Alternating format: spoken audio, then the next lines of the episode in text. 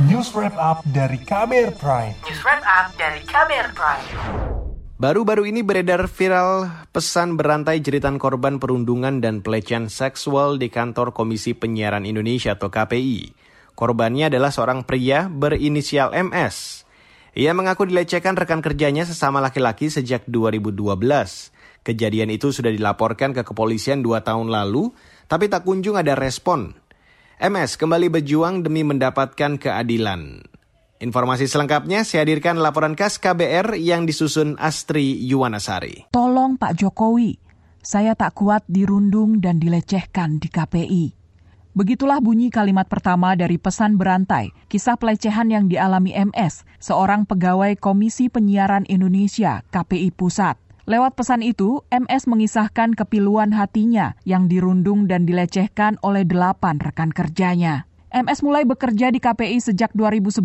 Selama dua tahun pada 2012 sampai 2014, MS mengaku mengalami perundungan. Hingga akhirnya pada 2015 MS menerima tindakan pelecehan yang membuatnya stres dan tertekan selama bertahun-tahun.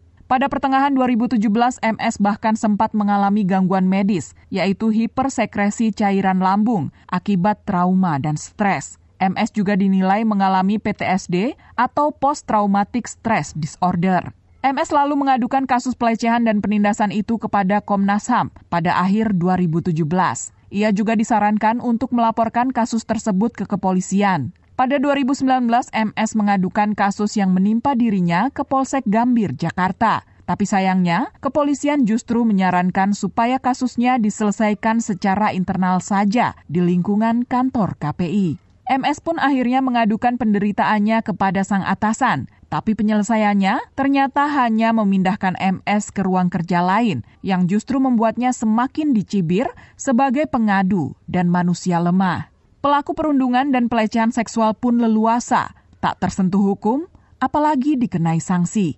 Setelah mengumpulkan keberanian, akhirnya MS kembali melaporkan kasus yang dialaminya ke kepolisian. Kuasa hukum MS Muhammad Mualimin menegaskan, kali ini kliennya ingin supaya para pelaku dihukum sesuai dengan perbuatannya. MS juga disebut menolak tegas penyelesaian melalui jalur kekeluargaan. Dan kami tegaskan, kami dari awal ketika mempublish kasus ini tidak ada sedikit pun niatan untuk menyelesaikan secara kekeluargaan. Jadi ketika tadi malam laporan ini secara resmi dibawa ke Polres Jakarta Pusat, maka detik itu juga kita ingin delapan pelaku itu dihukum sebagaimana tingkat perbuatan kejahatan mereka. Kepolisian akhirnya menerima laporan MS, tepatnya pada Rabu malam 1 September lalu. Sekaligus pula, pihak berwajib menepis tudingan telah sempat mengabaikan laporan terkait dugaan penindasan dan pelecehan seksual yang dialami MS pada dua tahun lalu.